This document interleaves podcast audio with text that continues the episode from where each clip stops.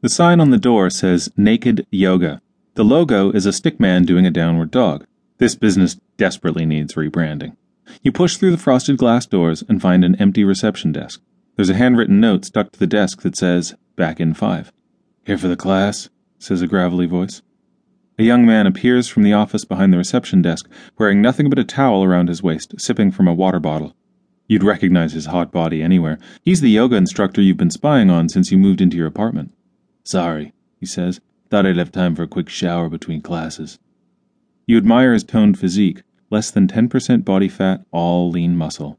You stare at the towel, willing it to fall down. I'm here for the yoga class, you say. Right. He glances at the clock. You're a few minutes early, but I guess I can walk you through how things work in a naked yoga class. Sure, you reply.